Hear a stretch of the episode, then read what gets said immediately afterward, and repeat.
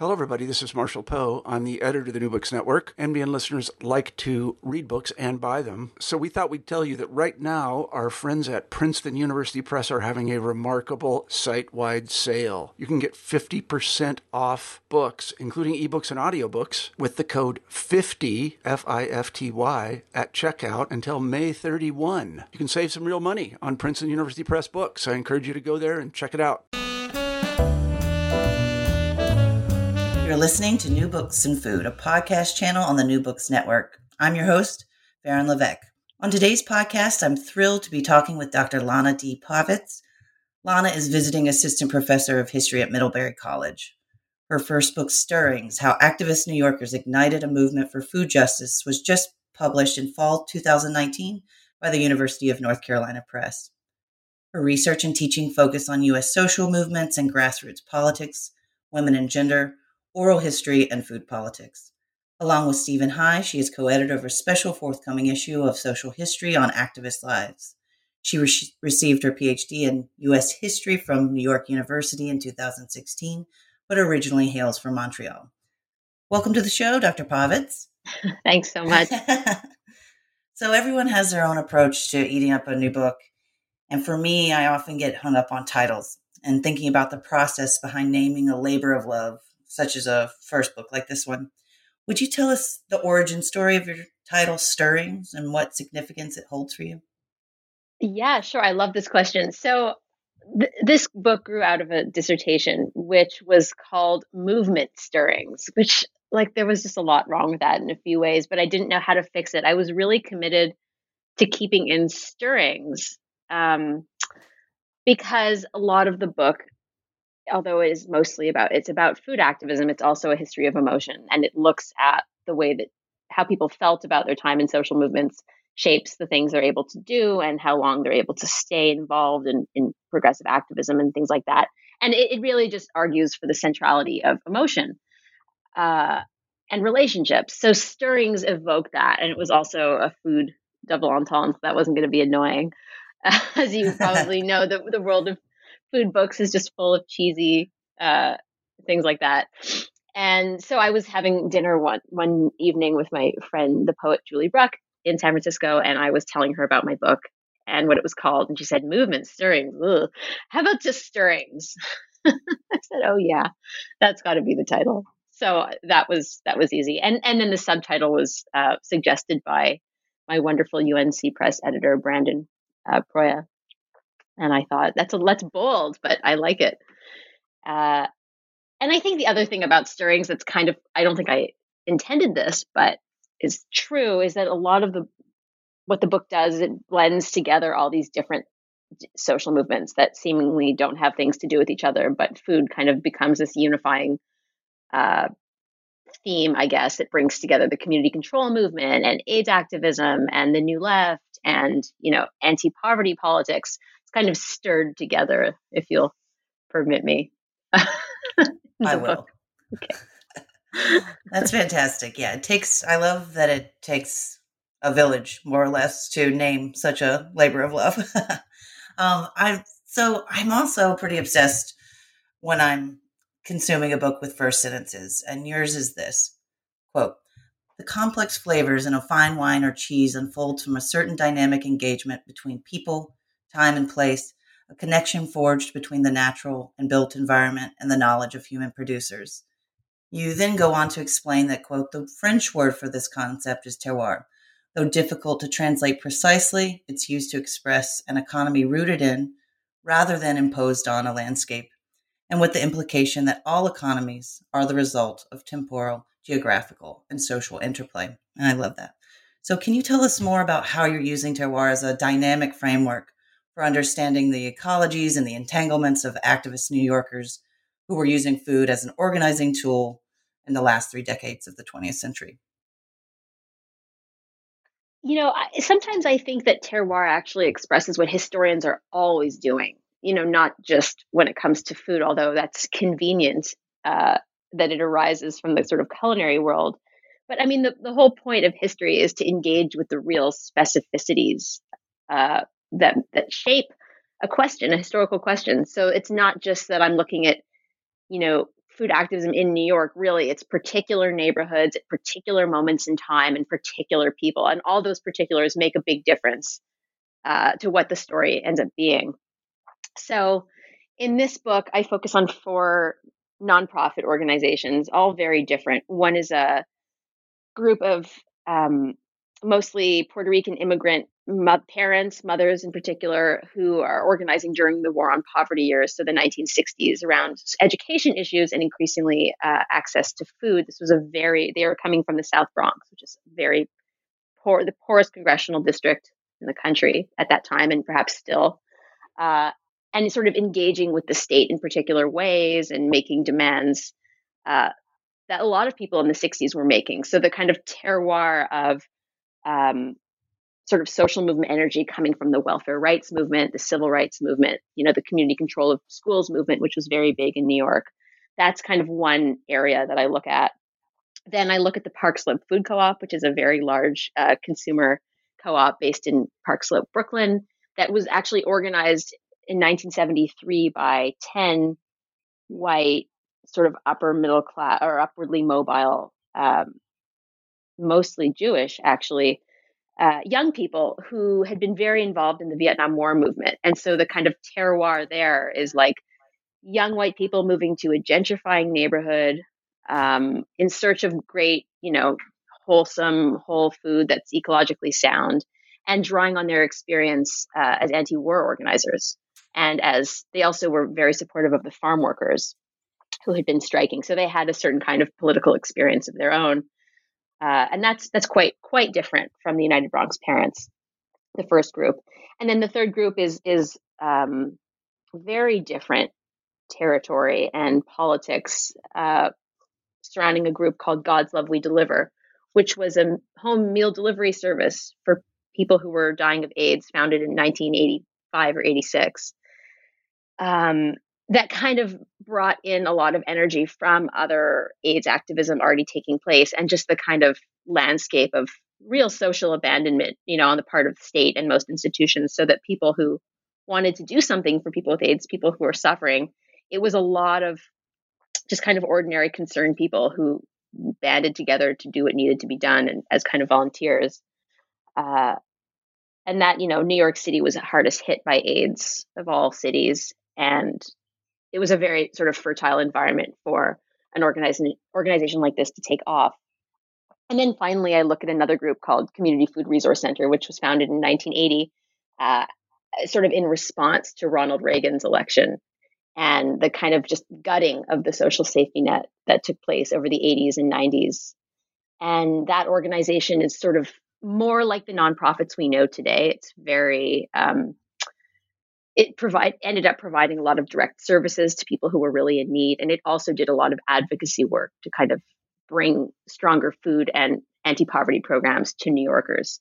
And that you know was mostly women quite a kind of horizontal almost anarchist um, organization that did a lot of coalition work. It did many different kinds of projects that you know again the fact that this was taking place in the 80s and 90s when homelessness and you know, AIDS and gentrification was really starting to devastate New Yorkers. That also played a role in how people saw the goals of what they were doing. So, you know, I guess I guess terroir is at its best to help us understand that the things that were possible at a certain moment uh, owe a lot to what else was going on, to who was in political power, what was happening locally, and then of course the individuals who are running things, which is kind of another like another thing we can talk about, I guess, after. Right. Wow.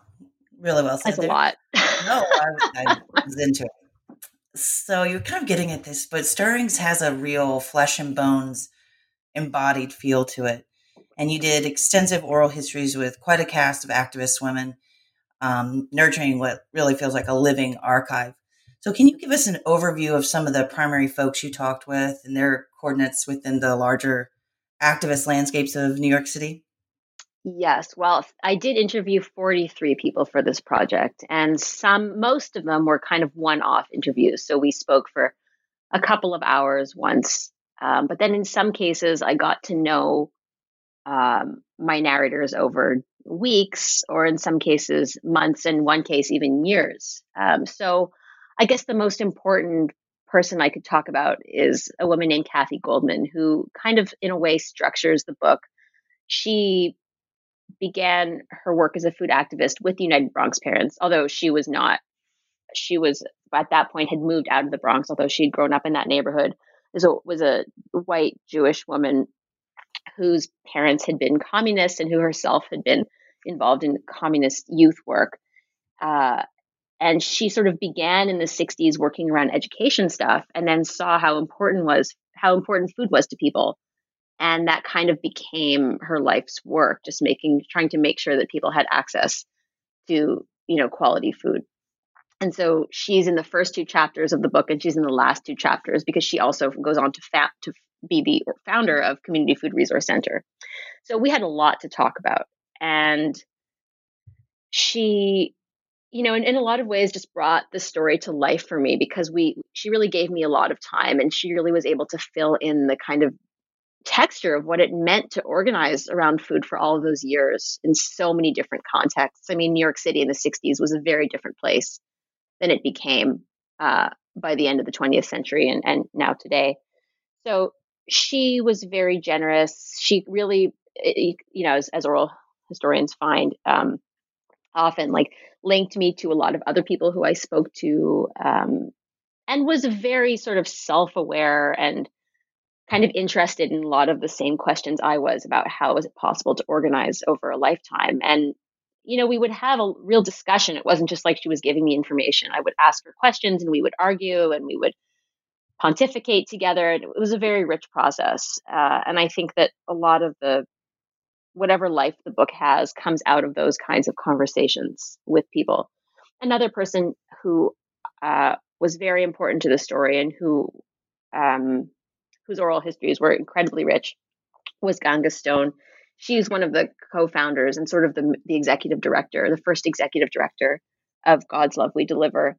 And she, interestingly, doesn't see herself as an activist at all and, and had no desire um, for this project of hers to be considered an activist project. She had been a devotee of an Indian guru in the Siddha Yoga tradition, and he, her guru had Swami Muktananda was his name, um, told her that her life's work was to tend to the dying. So when she came back to India, to New York, she was looking around for the most kind of desperate situation in the 80s.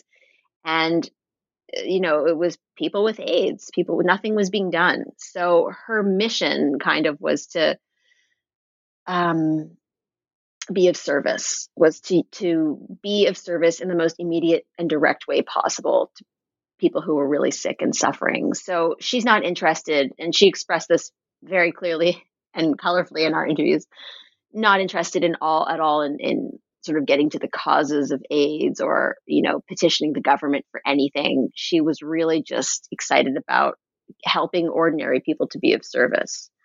So our conversations about that were very rich because of course i'm always wanting to address the root causes and do believe that the state should play an active role in caring for its neediest citizens or, or people who live within its territory and so we had some very principled good disagreements also in those oral histories and she just was very chatty and very charismatic and just sort of wonderful to talk to um, you know one of these people where you speak to them for hours and it feels like 10 minutes. So that she would be another one. I mean, I could really go on, but I think those are the sort of two most important. I will say that there was another woman in this book who was extremely important because she was a mentor to a lot of activists, including Kathy Goldman, a Puerto Rican woman named Evelina Antonetti. Uh, but unfortunately, she died in 1984. So I was never able to interview her. I did interview her daughter, Lorraine Montenegro, who unfortunately also since has passed. But I, I did think a lot about the way the story was skewed by people who just survived. You, you know, not that anybody distorted anything, but just there's a lot of perspectives missing. And that's often people who, frankly, were people of color, people who spent a lot of their lives in poverty. Um, and who just didn't necessarily receive the kinds of care uh, healthcare that they they needed. I mean, Evelina Antonetti died very prematurely of a, um, and that shouldn't have happened. So, you know, who's at the table? Who's available to talk? These are important questions. So, I'd love to talk more about the movement strategies you focus on in the book. How is your discussion of food provisioning a pushback against dominant narratives in social movement history that prioritize certain forms of protest like mass organizing and wildcat direct action, for example, over others?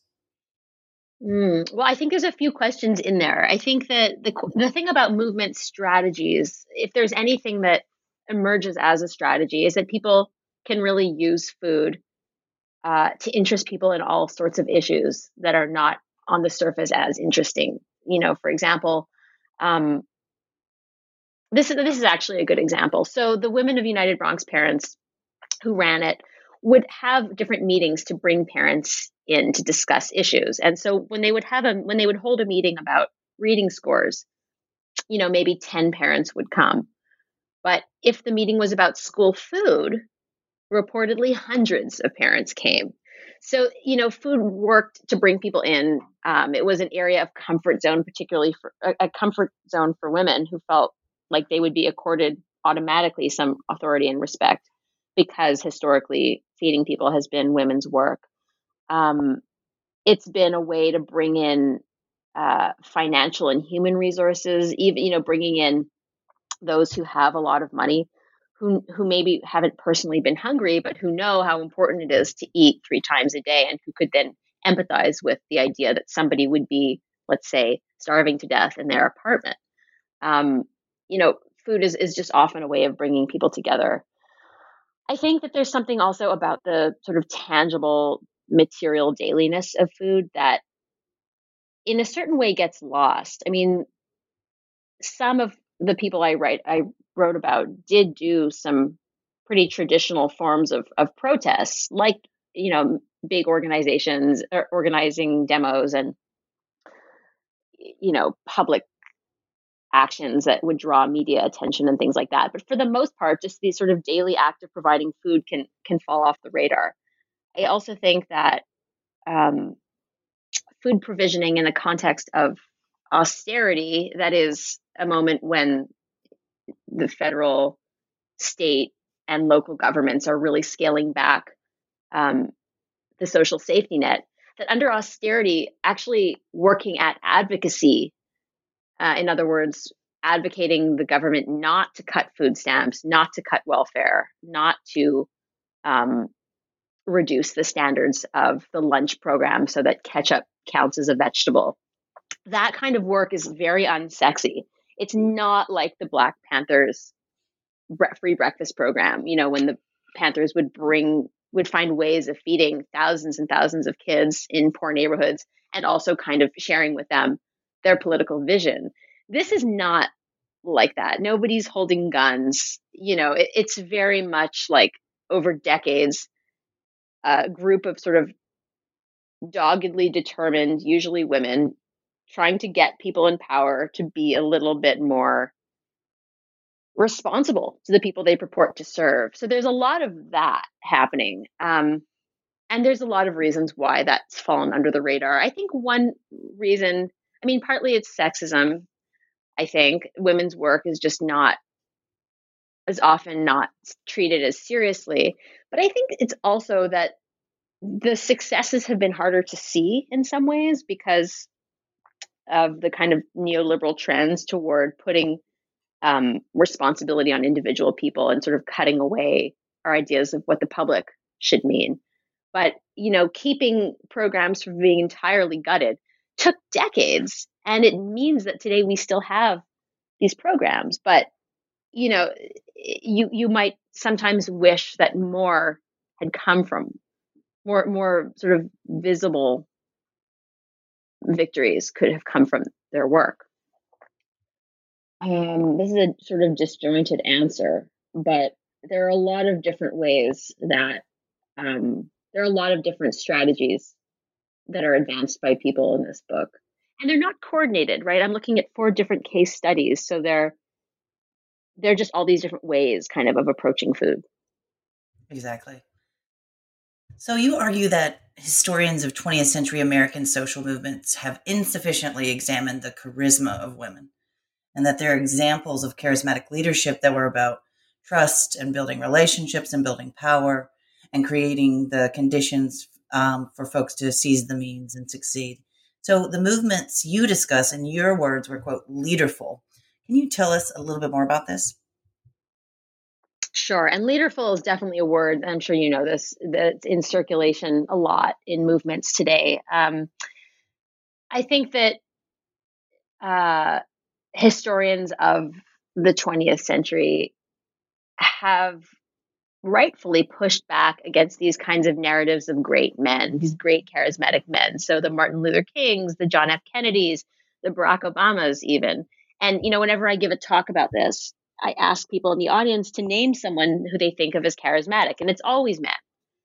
Uh, yet there are plenty of charismatic women. I think that the way I shifted that was by redefining charisma so that it doesn't only mean sort of standing up on a stage and making strong impressions on followers, but also the kind of one to one charisma of somebody who's making you see yourself differently, making you see political possibilities that weren't there for you before, P- feeling like it's basically mentorship. It's basically a certain kind, and I say that it's women's charismatic leadership just because you see this so often in women, but it's the kind of leader who builds power because of their ability to connect to those who they want to inspire, whether that's volunteers or their employees or potential donors or board members. I mean, we're looking at this in a context of nonprofits. But it's just this idea that having charismatic leadership doesn't preclude the building of leadership in others. And actually, the more leaders you can build, the more you can nurture people's sense of their political power, the stronger one that the stronger that person becomes as a leader. And I saw this particularly in the case of Kathy Goldman and Community Food Resource Center. I both heard her stories of being mentored by people like Evelina Antonetti and Ellen Lurie, another great grassroots organizer from New York, and also then heard people who worked for her. And I got to hear stories of people kind of learning from her the way she had learned from her mentors. And just that rich lineage of sort of producing people who are who have visions to lead was just really wonderful to see. And of course, for those of us who are also active within social movements, uh, we feel that work on ourselves all the time. Like we know what it feels like to work with people who believe in us, who inspire us, who empower us. Uh, and we know that we endow those people with a lot of, I think for good reason, sort of social power within organizations or within movements. I think that's just how it works. You offer an alternative history of nonprofits, challenging the idea of nonprofits um, as where radical organizing and grassroots activism goes to die. So instead, you powerfully illustrate that this wasn't always the case, um, and it doesn't have to be the case in our contemporary moment. In other words, you're giving folks like me models of institutionalized activism that don't have to be super hierarchical or brand driven and devoid of political will. So, could you tell us what led you to this revision and how the advocates and organizers you showcase created space for transformational politics like this? Yes, I don't know that they always saw that they were creating space for transformational politics, but I think that that's what ended up happening. And I think that the key to this is just understanding that nonprofits evolved. Um, the, the, the nonprofits that evolved out of the kind of early days of President Reagan and Bush and Clinton are very different than the kinds of nonprofits we have now. So a lot of the weariness with nonprofits has to do with the idea that um, boards and executive directors will cater to what funders want to do and not so much to the base or the kind of intended initial um, target audience that um, a lot of money will be invested into kind of infrastructure and a lot of and and not so much on the, the needs of the most needy people. Uh, and there is just kind of like very often very hierarchical, very brand conscious uh, way that most nonprofits work now. But in the 80s and 90s, when they were sort of first doing this, there was really not a set model. There were not people who could train, there were not hundreds of thousands of people who could train you in how to run a nonprofit the way there is a whole sort of uh, cottage industry Now, there were some people who could advise nonprofit leaders, but not nothing like on the scale we have now.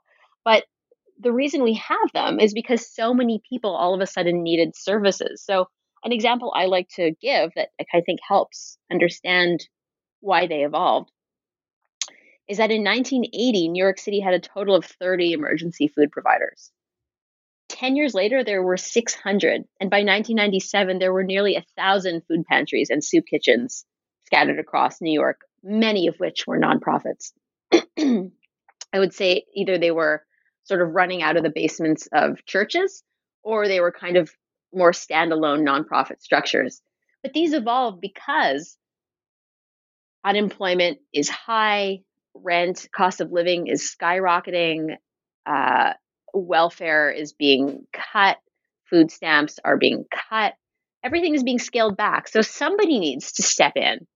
Um, and a lot of the people who founded nonprofits were people, often women, who had been active in kind of left progressive organizing before and kind of did this because they felt like nothing is being done. We can't just sit by and watch, you know, hundreds and hundreds of people loop this city block waiting for a hot meal. We need to do more. So I think that the early nonprofits kind of evolved out of necessity and felt like they were going to try to put themselves out of business. They hoped, well, we'll start this emergency kitchen and hopefully in a few years uh, it can close. Of course, that didn't happen. And I think one of the sad ironies is that these nonprofit providers often did such a good job that it kind of inadvertently affirmed the uh, conservative agenda, which was that the private sector can do it better. And that's one of the things that I've never really been able to fully refute. I mean, I think that a lot of good ideas do come out of the private sector and do require kind of the independent maneuvering that's not possible when you're doing something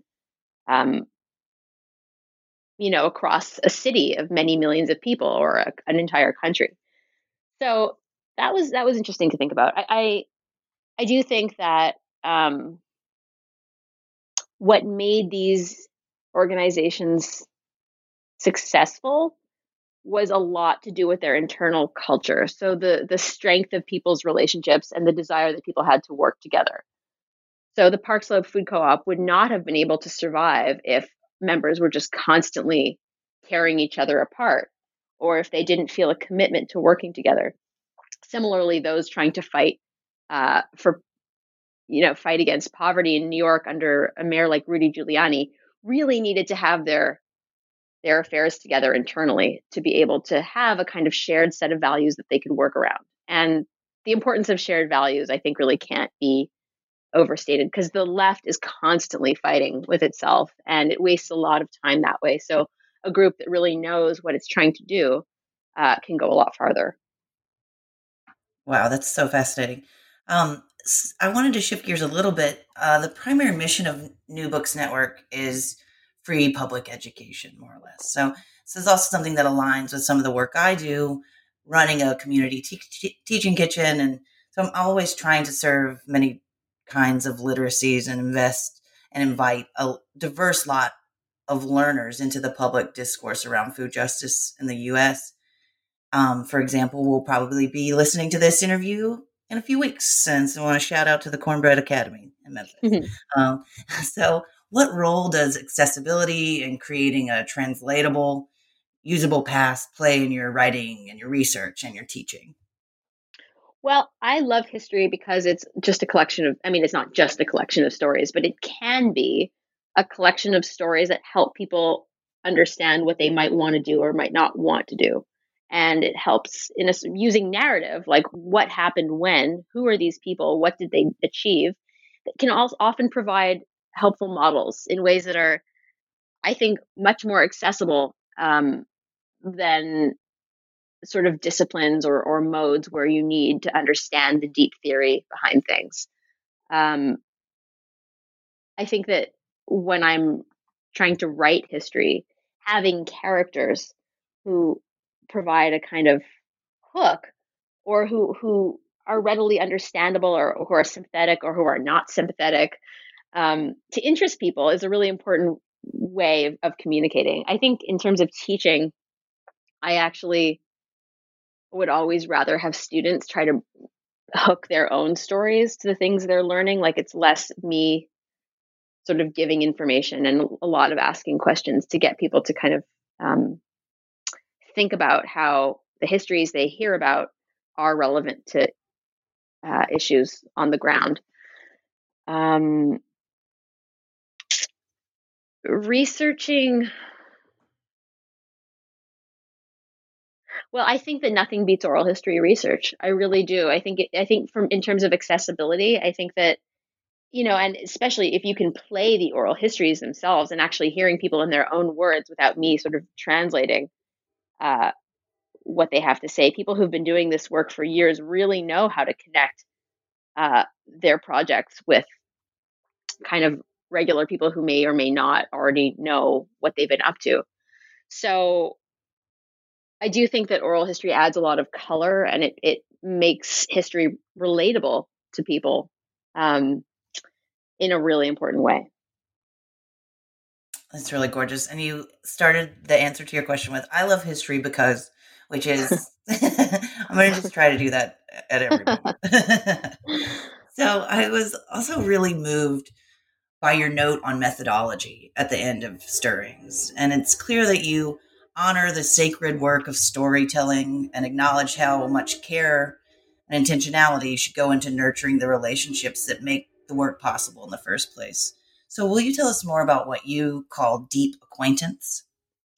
Yeah, so I think this is a word that I, this is a term that I, I am using for experience that many people have. So, when you do oral histories, particularly over months or or years, you I began to. I guess I should just speak from the first person, but I came to know things about them that I wouldn't have known if we had just sat down for two hours. I, I became kind of deeply acquainted with not only the stories that people had to share, but just what they were like as people, how they lived their life, how they, you know, what, what kind of friends they had, what their family life was like, what their home looked like, what their what music they listened to, how they cooked food for themselves and their friends. Like I, I kind of became um, unclear at times about how to tell the difference between what I was learning from an interview and what I was sort of just absorbing over the course of knowing them. And that kind of, I think, productive confusion is what I call deep acquaintance. And, you know, a lot of the time, and this is not going to be news to anyone who does interviews, but as soon as you close the recorder or the the, the microphone and you stop recording, uh, that's a lot of the time when real stories come out, and there's always a tension about what you can use or can't use off the record. But the thing about deep acquaintance is that you're building trust. You're getting to know your narrators, and they're getting to know you, so that they reveal themselves to you. I think in in different ways when they feel like you're real to them. And, you know, it's one of the great luxuries of doing a first project, I think, in grad school, especially if you have, you know, the ability to, to focus mostly on research and not have to be teaching all the time, is that you really have a luxury of time that's really not always possible uh, for, for most people writing histories. And I guess because I was trying to write uh, the sort of internal about the internal politics of grassroots organizing, I really did need to know what these people were like as people. I really did need to understand not only what they did, but how they felt about their work, um, what meaning their work held for them. So this mode of this methodology was was really helpful for the kinds of questions I was asking. Well, so much gratitude to you for putting all that time and energy and care into those relationships. It really comes through in the book. Um, so while I hope you're getting a chance to revel in the great achievement of getting your first book out into the world, and congrats again, do you have any projects on deck that we can be on the lookout for? Uh, my next project is a uh, kind of life study of the Firestone sisters. So Shulamith Firestone, who was a important feminist of second wave, uh, most well known for her book, The Dialectic of Sex. Uh, she also has two sisters, one Leah, who is a therapist, and Tirzah, who is a therapist and a rabbi. And I'm kind of looking at their lives as a way of asking questions about the relationship between spirituality, psychotherapy and radical politics in the lives of mostly Jewish baby boomer women, uh, American women. And I'm hoping to use oral histories and to kind of read all of their written work and to do some other interviews, kind of synthesize uh, those questions. I'm, I'm, very, very early on in this project. I have not I have not gotten very far. I'm just kind of doing reading. I don't have any training in Jewish history, uh, so well, I have a lot like of reading to do. All right. Well, thank you so much, Lana, for talking with me today. Your book is so amazing, and I just want to end on last but not least the most important question of all: What's for dinner? well, we're supposed to go to a friend's for dinner. I don't I don't know what they're going to make us, but they're good cooks, and we're, we're going to bring uh, probably some some dessert and some wine. I guess cookies and, and ice cream. well, keep us posted. Good job not coming in empty handed. Oh, never. Well, thank you again.